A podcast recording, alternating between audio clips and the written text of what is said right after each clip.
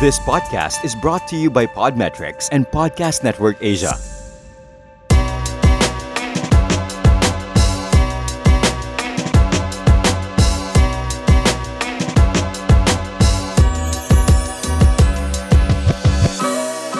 Hello everyone, this is Coping and Cuento. I'm Bam. I'm Jake. And I'm Erwin. Coping Cuento is three friends getting on a call, bringing in friends to commiserate and finding handles for the ups and downs of life in quarantine.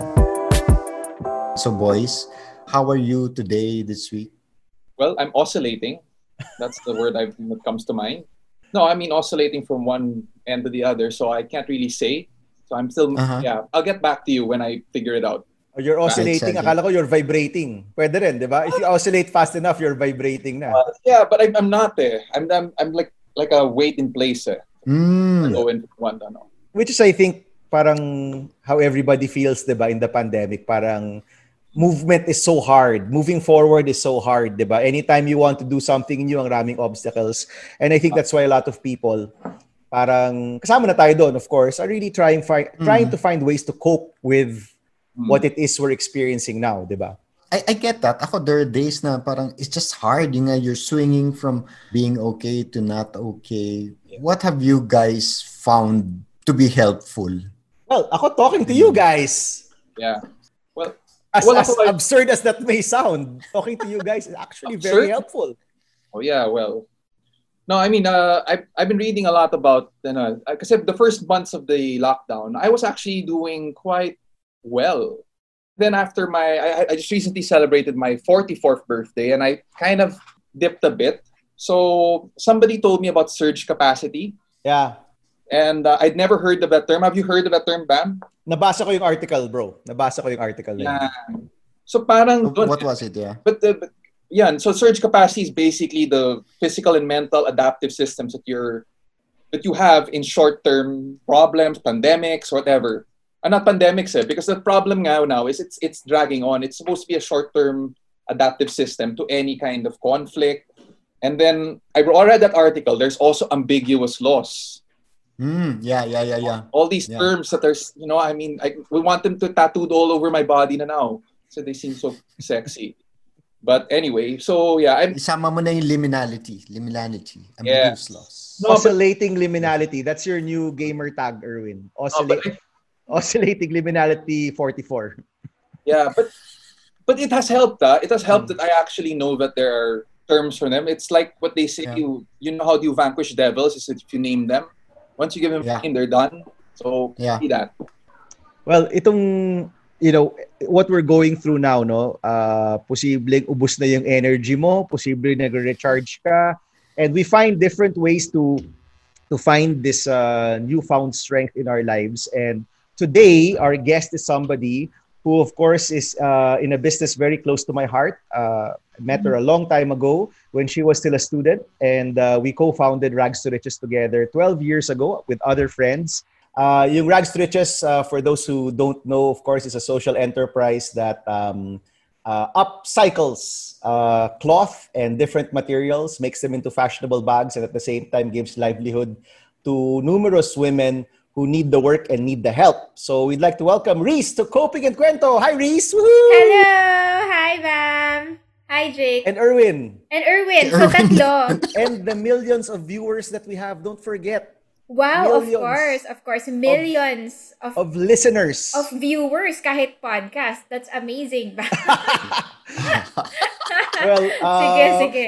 So Reese, though, we've been talking about coping and pivoting. You know, actually, sa totoo lang, pag sinabi mo yung word na pivot, parang sumasakit na yung tenga mo these days, di ba? But Yeah. let me begin with that. No, how how have you? How has it been in the pandemic, and how have you uh, pivoted, um, or or modified or changed uh, rags to riches, and of course, yung pang araw-araw mo rin na activities. Wow. Oo nga. Actually, when I hear the word pivot, nakaka-trigger na siya. Because it's like we've been in a constant state of pivot for the past few months. So, R2R has been doing okay, um, relatively speaking, uh, during this pandemic. Um, but I think it's because we have been through so much worse. So I don't know if that's a good thing or a bad thing, but I think we made a good thing out of it. So para siyang naging practice. When I look back, I'm like, oh, buti pala, nadaanan natin yun kasi ngayon alam na natin gawin to. So it's um blessing in disguise na hindi ko talaga na isip before. Naisip ko dati, it just really sucked. But now, parang, ah, okay, that really helped us along the way. So, from day zero of the lockdown, R2R was able to pivot with uh like air quotes pivot um to making face masks and different kinds of um more or less essentials during this time. So nangyari yon because we had the muscles to really um be very flexible. And so we still remember those muscles. Wala eh. When you learn how to ride a bike, diba, you you know how to ride a bike. So we just like changed our the way we do things and immediately actually before the lockdown was announced we already decided that we would stay home um, because the pandemic was starting and it was getting scarier and we couldn't risk the health of the people. So we're like okay sige let's stay home na. And so we brought home our materials already even before the lockdown was announced. So that was really helpful. So we had to do a lot with what we had back then. There wasn't a lot of time to prepare, pero we made it. And I think it was because of the practice that we've had over the past few years. Ako, Reese, Yeah.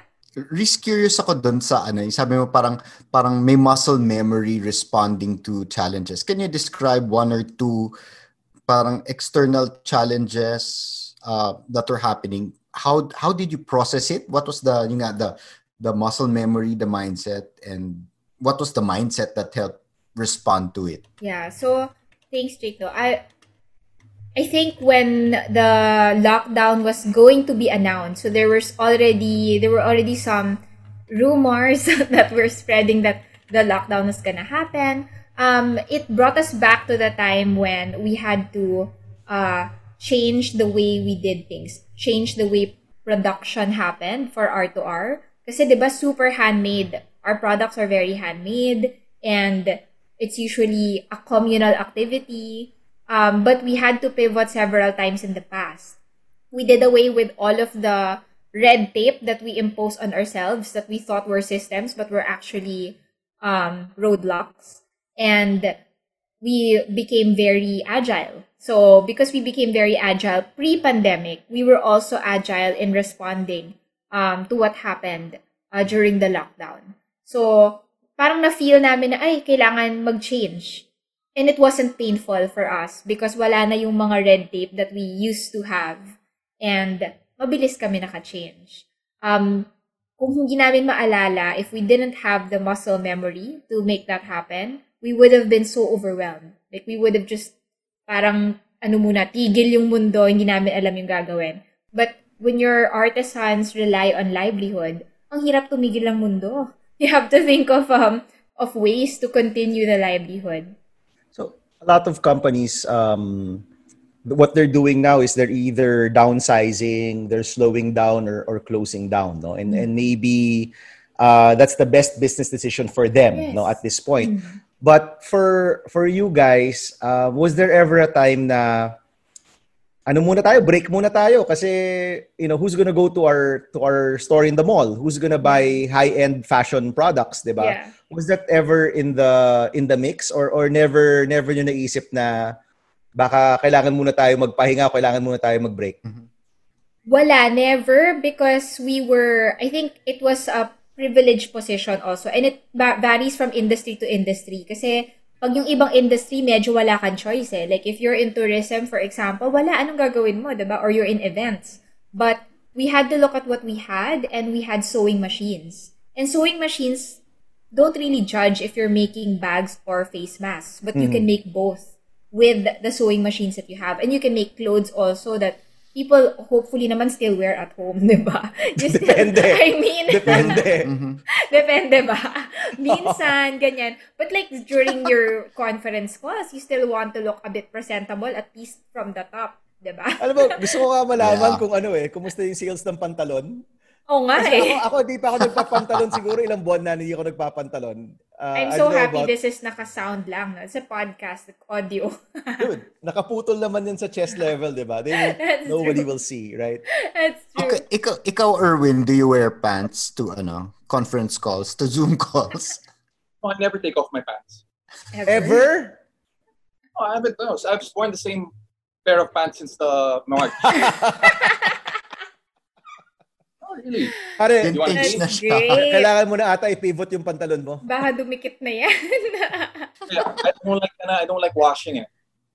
Bad for the environment. Bad for the Mm, mm, mm. Sige. Bad for the environment. Yeah, let's package it that way. Reese, Reese, um, you've been through worse. I'd like to ask, what could be worse?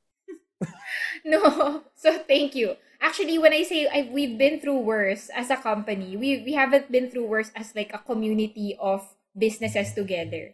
So I think this is still this still takes the cake. 2020 is still the winner. Kasi baka ma-offend si 2020, dagdagan pa niya, 'di ba? So 2020, if you're listening, we're good. Kota na kami. You mentioned that uh, you had a lot of red tape, which was part of your process that you fixed before the pandemic. Could you share at least one thing that maybe other other entrepreneur entrepreneurs could actually learn from? Sure. So we had a we had a bad habit before of hiring away our problems. And when you hire away your problems, what happens is that you bloat your overhead and then your problems just become bigger.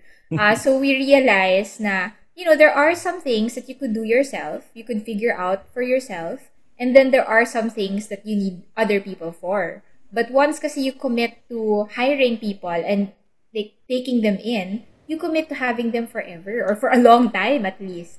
And that's a huge commitment. So we really um we really learned to bootstrap.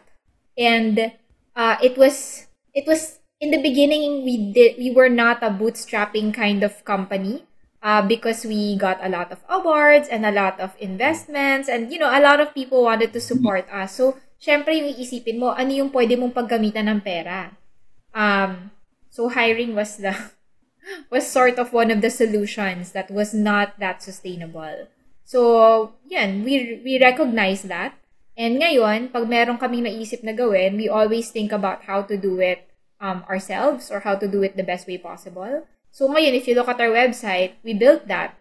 We didn't like hire others to to make it. I do I'm not saying it's a bad thing. It, I'm just saying that kaya naman namin kasi meron kaming capabilities to do it. Now if you don't then maybe you can you can hire. I, I guess yung kaya natin spirit na, you know, it's an independent spirit. It's a very, um, uh, how do I say it? Parang, hindi naman nagsosolo, pero parang, you know, what I can do on my own, I'll do it on my own. I guess that mindset is also helpful in this pandemic. Yes. Yes, definitely. Um, kasi ang daming ano eh. I think ngayon, ang daming obstacles. And then, maraming, like, classic example. Our, our, how we are doing our um, conversation now. Um, we are doing eh, like Zoom conversations and we have a lot of meetings online.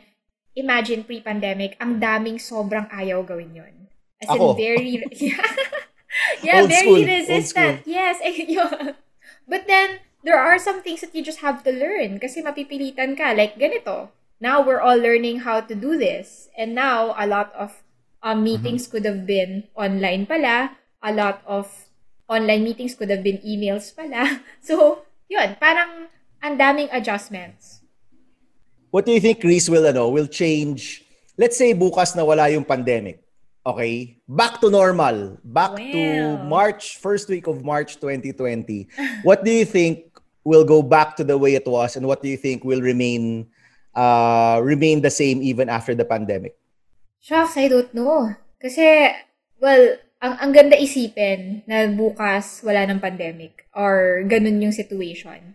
But we have, I, I, I always look at it in the context kasi of where we are right now and parang the distrust of people and at the same time the longing of people. Hindi ko na matanggal yun eh. It's now part of our collective history. So parang when I, I think of tomorrow as having no pandemic, um, naisip ko na yung trust issues natin when it comes to how vulnerable we are will still remain. Na parang kahit mawala pa tong pandemic na to, we will still have that institutional memory that we are super vulnerable pala to So- viruses. So, So, di- social- distansya pa rin. Distansya, pa rin tayo. distansya, ano pa rin, sanitizing pa rin. But I think our longing naman for each other, it will come out in a different form. Hindi ko alam kung anong form yun. Ah, magkikita-kita ba tayo ulit in our literal bubble? As in, meron tayong bubble sa ulo. Ewan ko. But, yeah, but I think, hindi mawawala yun eh. We still want to connect with each other. You said nga you learned to bootstrap and what to do on your own as a company and that's helped you during this pandemic. But uh, tanong ko is, we have to realize that it's a different time and then maybe, maybe we have to also accept there are things that we can't do kasi ang spirit ng entrepreneur or, or yung, I guess we, it's an our American inheritance na we can do everything. We have to ano, self-perpetuate, will to power. Mm. maybe have you realized things that you can't do and forgive yourself that you can't do at this moment as a company? I I have spent the past few months just thinking about what we can do because I think the limitations are just so jarring. Parang nasa harap lang namin na parang, okay, we can't meet with each other. There are still so many people that we cannot reach um, when it comes to R2R kasi um, kahit gustuhin namin, kahit pa magbigay kami ng internet, ah walang signal sa mga ibang lugar. So there are some limitations that that's always been there. But lalo na ngayong pandemic, parang it's putting a, an underscore on all of these limitations that we knew we had back then. But now it's much harder. So, hindi siya sa tinatanggap ko na limitations na siya and yun na, tapos na. But we know that it's gonna take some time and that some of these solutions are just out of our hands. So I think entrepreneurship should be a mix of um, going for the things that are possible and definitely accepting the things that are not yet possible. But as leaders, also um, think of parang the possibilities pa rin of how you can navigate through this time. Uh, because most of our enterprises are not just for ourselves. So parang the limitations are there, definitely. Maraming ang tinanggap na na sige, ganyan siya ngayon. But what can we do um, to navigate around these limitations? Uh, maraming mahirap pa rin.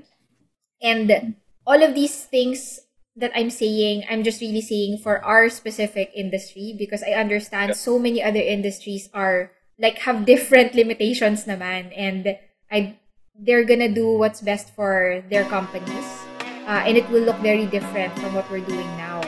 So, madaming limitations pero marami ring possibilities. You're listening to Coping and Cuento with Bam Aquino, Jake De Guzman, and Erwin Romulo. So, Reese, ano naman, parang everyday life, parang work and home have mixed. How how is your day? How does your day look like from beginning to end? so, uh, I have a 10 month old baby. So, my day starts at around uh, 6 a.m., 6 ish, 6 a.m. ish, um, because that's when the baby wakes up. And I nurse him throughout the night. So, kasama ko siya talaga. I take my breakfast early because breastfeeding starves me so much. So, medyo marami talaga akong meals in a day. um, if it's a weekday, uh, I get to work early on my computer and then side by side with my husband, who also works at home on his computer. Um, the rest of the day is usually a blur of calls, um, work, playing with the kids, nursing the baby, and meals. Lots and lots and lots of meals in between. So, ganun yung days ko. Siyempre, walang workout doon kasi tamad ako. I will try. One, day. One day. Lagi ko sinasabi yun. Oh no. Kailangan ko talaga siyang ma-insert yung workout kasi I'm I may look fit but I'm actually very weak. So, kailangan So, mga 6:30 p.m. I turn in because my baby gets sleepy at that time, but I couldn't sleep pa. So what I do between 6:30 and 10 is that um like I go through social media or it's like my me time. So I listen to podcasts or watch K-drama and that's the reason why I've watched so many K-dramas for the past few months. Because meron akong 6:30 to 10 p.m. na occupied yung isa kong kamay, isang kamay lang yung Yup. available. so there. Hindi pa kayo nagpapatayan ni Mark Reese, no? Si Mark is uh, Reese's husband. yeah. Uh, working back to back. I think literally, di ba? Side by side Yes, or back side to by back. side. Mm-mm. Uh, hindi pa kayo nagpapatayan naman. Hindi naman. I think it's a good thing kasi we have a we have similar work styles. Mhm. Um and wala, magkasundo kami sa, ano eh, sa work. So, basta magkatabi lang kami, tapos pag may calls siya, pag sabay lang yung calls namin, dun lang yung mahirap. So, ta-transfer ako to another room, or transfer ako dito, ganun. But it's actually, I, I count it, I count it as uh, a good thing that we're able to um, connect with our families. I mean, it's not Mhm. always a blessing for all houses, but I'm happy that for us it works. Yeah.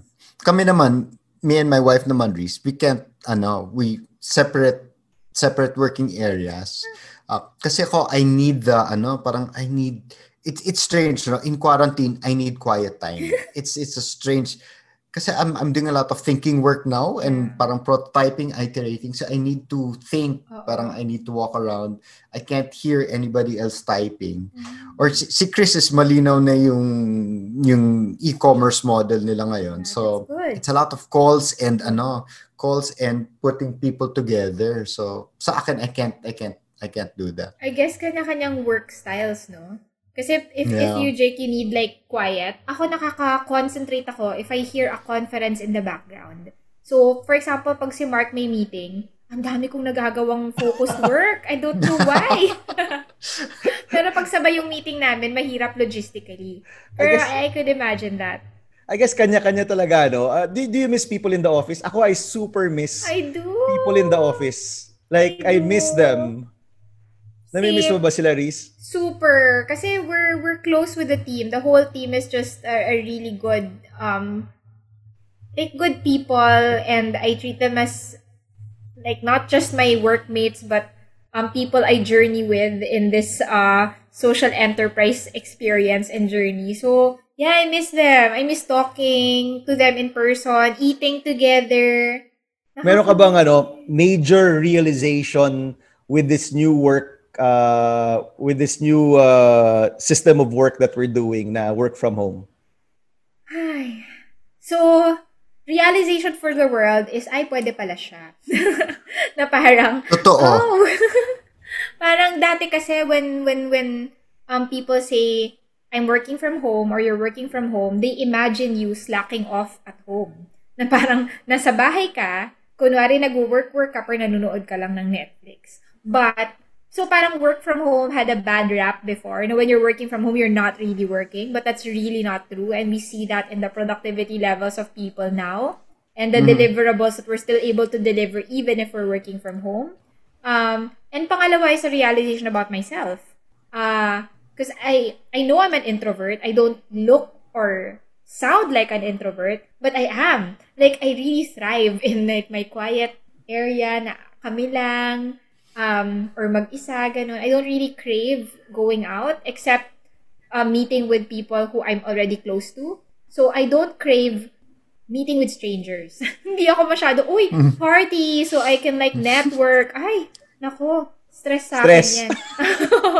yes. So ngayon parang, whew, except for missing the people I already love, um, yeah, I'm, I'm kind of thriving in work from home. Have you developed new skills that you thought you'd never develop in this during this time? New skills. I thought I would learn how to cook by now, but no, that didn't happen. I thought I would also bake. That also did not happen. Um, Plants? Hindi din. Patay silang lahat. I Hindi nam- tried. I tried. I tried several times with several kinds of plants. They all just, nope. Wala. They escaped me by dying. so, So Wala. teka, so you're not baking bread, you're No. not a plantita. no. Kita. Oh, what what what walang You're not doing 30-day yoga my- series with Adrian. But I have a Ganun. yoga mat. At least as a start. Well, that's good. That's a start. That's a big step. yeah, it's just beside me. Doing nothing. tapakan, tapakan lang, 'di ba? Tapakan. Tapakan, no? Uh, Reese, if I can ask about the nanays, do the nanays of Yes. R2R, do they like working from home? Or mas mas gusto ba nila sa workshop? Mas gusto mas productive ba sila sa bahay o mas productive sila sa workshop? Yeah, so I think yung iba uh, thrive kasi talaga with their community. So pag may kasama sila kasi weaving and sewing, it's kind of a communal activity for them. So they like doing it while talking to each other. Um, it really depends on the artisan. The others really thrive doing things alone kasi parang kahit nung nasa workshop sila, di sila masyado nakikipag-usap sa iba. But the others um, would really prefer to be in the workshop. Magsustay na lang sila doon, doon na lang sila matutulog for the week, and then uwi na lang sa weekend para less yung um, transportation and exposure to other people. Um, but I could, ang pinaka-interesting for me are the store ambassadors. Kasi we closed our store in UP Town Center. I don't know at what point we're gonna open or if we're ever gonna open it. Um, because foot traffic is really bad naman to Yeah. right now, so it doesn't really make sense. I don't want to risk um, the health of our uh, store ambassadors, lalo na with their public transportation situation. So, we don't know when, when that's gonna happen. So, they transition to virtual customer service associates. So, ngayon, sila yung nasa messenger natin. So, when you message our IG or Facebook, they're the ones answering. And I realized that some of them really thrive in it. Um, Talagang tuwan-tuwa silang mag sumagot sa mga customers. So, kasi dami nating emails na nakukuha, ang daming messages. So, it's no longer um, parang manageable by one person. So, it's good that they've transitioned to that pretty well. But internet is still a problem. So, even if they thrive in it, the tools that they have are still not enough. Parang hindi pa rin ganun ka okay um, to equip them to do their jobs better. So, nakaka-frustrate minsan for them, pero okay naman, we're, we're hanging in there. So even in a work schedule with your ano, you you observe holidays and uh, Monday, Friday, may ganun pa rin kayo? Kasi some people wala. Yes. Ay, nako, ayoko ng ganun. Sorry. Pero, I feel kasi na as leaders, you set the tone for how your team will work and how your team will rest. Sadly ha, pero that's the truth eh. Um, so, you either drive them to the ground until they're burnt out, or you also um, try to influence some better habits. Kasi working hard doesn't mean you don't rest. That's just wrong. So, yes, we still observe it. I mean, there are still some times when we have to work on weekends, but that's not the normal. That's not SOP. That's not understood. For me, that's like a one off or once in a while, and people get that. Parang when that happens, they're super engaged and super committed to that weekend, and they're gonna really do their best. Um, but yeah, I don't want it to be a normal thing. Weekends are still family time. So, we have two kids and one is a toddler. So, talagang tumatakbo-takbo around yan. So, weekends namin dedicated for them. Um, Mark still has a few work calls here and there during the weekends. I don't. Um, but yun, talagang kids time and parents. Um, we live with Mark's parents also. So, talagang we're extra careful because of course, they're senior citizens. So, we don't go out talaga. Um, all of our groceries are delivered. And then we spend time with them, talk to them. Kasi talagang this time just made us reflect even more of how precious life is. Na you only realize that because you're losing so many people. So parang Yeah. we don't have to wait for that to happen to connect. So yeah, we still do have family time, among others.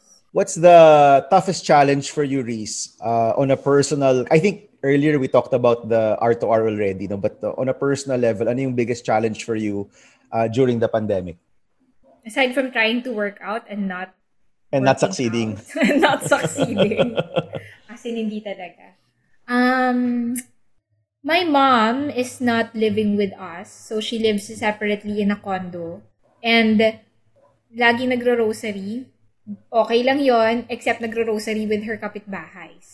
Which is stressing me out. So, yeah. Um, those things still stress me out kasi syempre wala namang wala ka namang magagawa about it and then people are just away from you and my brother is in Davao um he actually got tested for COVID at nag positive siya for antibody so he had COVID already And didn't Um, even know. and didn't even know Yeah. so didn't. I'm like, it scares me that our um the people who we love are so vulnerable to this to this virus. It's uh it's very scary. Um, you don't know what's gonna happen. So ako kasi I thrive in uh, well, I actually thrive in uncertainty because I I like navigating through it. Um, but this kind of uncertainty is just so scary because it affects the people you love and not just in a magkakasakit lang. They could die. So it's just yeah, it's difficult. I think we're in a collective um state of disbelief and grief at the same time na parang ano ba tong nangyayari in our lifetime um we're all experiencing this global pandemic that we just read about or not even read about na siguro ginugal lang natin ngayong nasa pandemic na tayo na parang nangyari na ba to dati yes several times but it's just even more scary because we're in it Is there pressure, Reese, being the head of an organization? So, syempre, you know, Rags to Riches has been up for 12 years, 13 no? years 13 years already. Uh, ups and downs, obviously. yeah Uh, some very high ups, some very low Mm. downs. oh yeah Um, is there pressure for for you as a as the head of the organization, you know, to put up a brave front or to or Mhm. ano, parang ca- carry lang lahat kasi alam kilala naman kita from way way back and yeah you're the type na carry lang lahat, 'di ba? But I know a lot of um, people who run their companies now, parang they're feeling a lot of pressure. Yeah. You know, from from their employees, from the people Mhm. that they partner with. Do you do you feel that is it pressure there for you as well? Oh yeah. I mean it is. Uh, I think the pressure will always be there for as long as um, the livelihood of people depend on your decisions. Um, and lalo na ngayon. So the pressure is less, it's not really coming from our team or our artisans because there's trust that we have built throughout the years. I've been very transparent to everyone. So every time na nagkakahirap-hirapan tayo sa R2R, they get a whole PowerPoint about it. And kinakwento ko talaga bawat number, ano ibig sabihin nito. As in, I go through all the pains to be transparent. So, the pressure's not coming from them. So, for me, the pressure is definitely coming from me. Because um, I'm realizing that this is probably gonna be the easier time. Next year is gonna be harder. Um, Yeah. As in, this time is marami pang ayuda. People are still very charitable, willing to share. Uh, I'm not saying that's gonna go away, but I'm saying that people will have a harder time. So they will have to think about their own survival. So our unemployment rate is very high. So we started this, bam, diba, 13 years ago, thinking that um, this is going to help a lot of people get out of poverty. So guess what? There's so much more people right now in poverty, and the people who we've been helping are still gonna go deeper into poverty when they're just about to get out. Yeah. So it's so frustrating kasi parang lahat ng pinaghirapan um back to square one and back to negative for a lot of people. And that's hard to think about. Na parang, oh, ano na, um, the people who we don't want to get left behind sana are gonna get left behind even further because of this pandemic. Um, that's just how these things work. The ones who are vulnerable will be even more vulnerable. So, thinking about that really stresses me out. Ah, hindi lang halata kasi. Carry guess lang. ano, Carry lang. I guess ano, I guess when when you think about it often and when you process it, mahilig kasi ako magsulat to myself eh. Um, it really helps. Um, hindi ko masyadong binabottle up. That's also why I'm mostly calm and I don't really get mad because I just write things down. Sulat, sulat, sulat, and then process.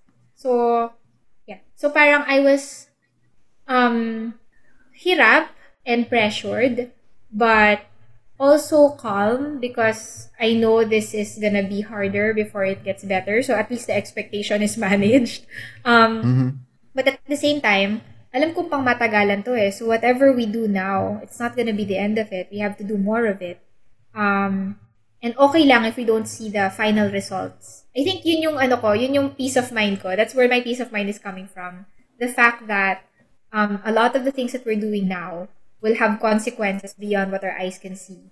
And I am not um, precious about seeing them. I'm precious about being part of what makes it happen. There are just so many things that we cannot control and we cannot foresee. Um, we could only spreadsheet our way through so much. And we must because kailangan pera is ano eh. It's finite, so you have to. But parang there are some things that you have to let go of as well. I think maturity and leadership um, is all about knowing the difference of what you should spreadsheet and what you can control and what you cannot. This, this podcast is called Coping in Cuento. So the first part is coping. So you've Yes. mentioned that you write a lot. I do. Could you be more specific about the process so at least anyone would listen, maybe adopt the habit of Oh. when does it happen? When do you do it? So I I do it very often, like mga a few times a week. I tried to do it every day, especially when the lockdown happened, because I wanted to remember it for the rest of my life. I want to go back to um so I used to do it on paper, but then a lot of them nawala. So hindi ko mabalikan and it, that frustrated me so much. So uh, now it's an app. Um it's password protected and everything because oh my god, if that leaks It will. There are so many things there are things Please, that lahat ng, lahat ng nasa telepono mo, lalabas rin yan lahat. Actually. Oo. Pero okay lang, I, I, I write naman with that in mind eh. So, medyo, okay, sige. Um, I'll put na lang emojis to, ano, to Encode. encode. Uh, uh, so, I use day one and I write um, the different things that happen in a day and um, kahit kahit hindi ko na check yung grammar or even the the thought behind it, the thought process, sulat lang ng sulat. So, I used to be a writer in high school and college, and I still do a lot of writing now. So, I tend to censor myself a lot and edit myself a lot because, Yeah. you know, because I write with the, the thought that I have to be responsible about the things I write because other people will read it. But for my own journal, it's me who will read it in the future. So, I just write feelings, and even if I'm very confused, I write that. I'm very confused. Yeah. and then Yeah. I don't check it. Um, and then after a while, after like a few months or a few years, I go back to them, uh, and then realize the growth um, that happened to me um, between point A and point B. So, nakakatuwa lang to see that. because sometimes it's like, it's like listening to a different person. It's like, huh? Sino to? Bakit napaka-angsty mo? So, ako pala yun. a few years ago. So, maganda siyang reflection because you realize that things change and you change. Reese, um, ito yung favorite. So we're, we're gonna just shoot some light questions na lang. Ah, ito yung mga favorite questions ni Jake De Guzman. Um, if you were stuck with one song... Wait, hindi, wait. Hin- Hindi ako nag-prepare niyan. It's from the mysterious and legendary Erwin Romulo. Oh, sorry. Erwin. Romulo. Esquire. Hindi pala si I'm sorry. Okay, so Not the award-winning TV producer, but the mysterious. award-winning Mysterious. music producer. Okay. Um, I have, I have no recollection that I did this. But okay. You did it while you were in a trance. If if there was one song that you would be stuck with in a pandemic, na isang kanta lang talaga, sa kabuuan ng isang pandemic, what would it be?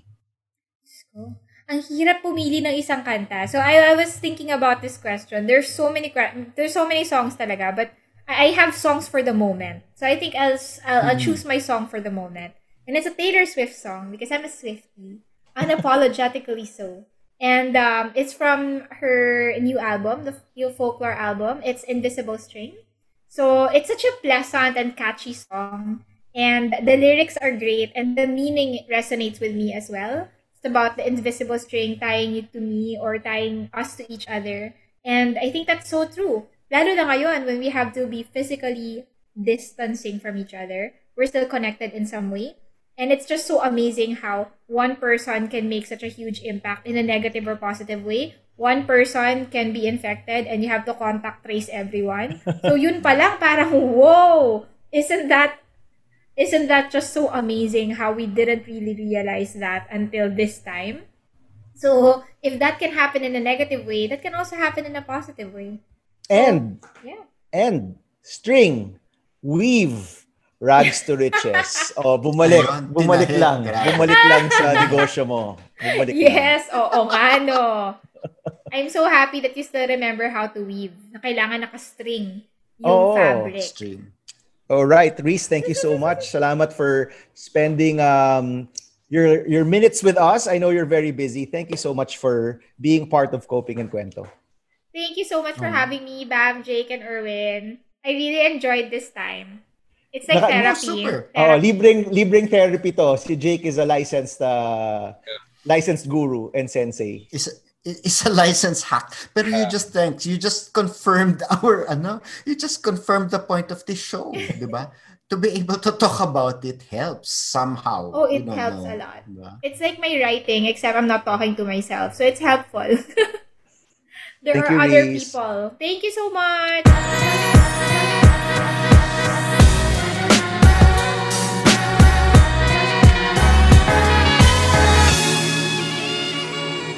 So what did you ano, what did what did you guys learn from from Reese? Ako yung coping style niya is something very new to me. I've never done that. I've never really done journaling. De- Jake, do you do journaling? Ako, journaling is for, ako, I do it every day. Uh, and then, um, so, madaming styles of journaling. I do it every day. And I just really try to name where I am and where I want to be. So sometimes, like, so I, I related to Reese at many levels. One of them is being able to name where you are is a, is a big thing na. Like, um, parang I find na, ayun nga, parang I needed to do this, I'm questioning here, and ganon. And then when I journal it, I realize, oh, underneath all that is the theme of I'm anxious. Or under the anxiety is I think or I believe I need to do something in order to get out of this hole. And then when I catch it, oh, parang Jake, why did you think you were in charge of all this? Uh, pwede namang, or, or why do you think action is the only solution is the only solution to finding whatever some peace or some answer? Baka it's just taking a nap. So naming parang naming feelings and situations under events has been so liberating for me. Um the other one the the other one that I relate to with Reese is yung sabi niyang muscle memory as an entrepreneur or muscle memory as you go through a different experience and now in the middle of pandemic all those parang useful life skills, emotional skills uh, come out because you've gone through them before. So parang I relate to that really like an entrepreneur. Um, I remember one job na the guy was complaining, ganito yung cash flow, these are my needs, I don't know if my money's gonna come, and it's really like an exercise in in faith and hope may religious as may spiritual aspect siya. And I just told him, alam mo, I understand eh. I understand how that feels like. I understand how that looks like. Uh, and because of that, that guy gave me a job. Uh, but the other one is, nga, oh, I've been through this before. This feels familiar. Uh, and you can, and if you've gone through it before, you can rely on those muscle memories and skills. So, ako, yun yung mga, I, the, it's nice to find a kindred spirit na you're not crazy and yeah, validates my some of my own musings and thoughts. Kayo? Well, I mentioned at the top of the show that um, I had learned these terms um, surge capacity and ambiguous loss. And it's clear that Reese has much more of a wider, you know, her, her bank of surge capacity is much larger than most people. Yeah. And um, the way that, without even knowing the terms, that she's already coping with ambiguous loss because she already said that she knows that next year will It's be gonna be worse. yeah. So I think, yeah, it, it works, and that it, it's nice that she has a good view, a grasp of who she is, and what the business entails. And but the, the optimism is really balanced by a pragmatism. That's uh, you know that's you need to survive. Ako for me, it's yung agility, no? Um, I think that's what we all need to be. Uh, whether Yeah. individually or um, as an as a group or as an organization or as a business, yung agility, the willingness to let go of things which may have worked for you before. You know, there are things na kasi tayo oh this work this style worked for me before. This business model worked for me before and Yeah. we tend to stick to it but suddenly when such a big disruption comes kailangan agile ka kaya mong tumambling tumbling di ba and Yep. you know thank god that rags to riches because it's gone through so many ups and downs um Reese can say that with confidence that they're agile how many individuals or groups can honestly say na kung ano man yung dumating kaya kong tumambling out of that problem, problem, 'di ba? Kaya kong mag sidestep or mag, you know, to get out of that problem. And that I think is such a gift um, that they have and I hope that we can all aspire for, no? So, that's it. If you're listening, send us your comments, your questions, your coping hacks, and your cuentos at Coping and Kwento Podcast on Facebook and on IG at Coping Kwento Podcast. There you go. I'm Jake. I'm Erwin. And I'm Bam, and this is Coping and Kwento. Thanks, guys. Thank you for listening to Coping and Cuento with Bam Aquino, Jake de Guzman, and Erwin Romulo. Don't forget to follow and subscribe to the show on Spotify, podcast Apple platforms. Podcast,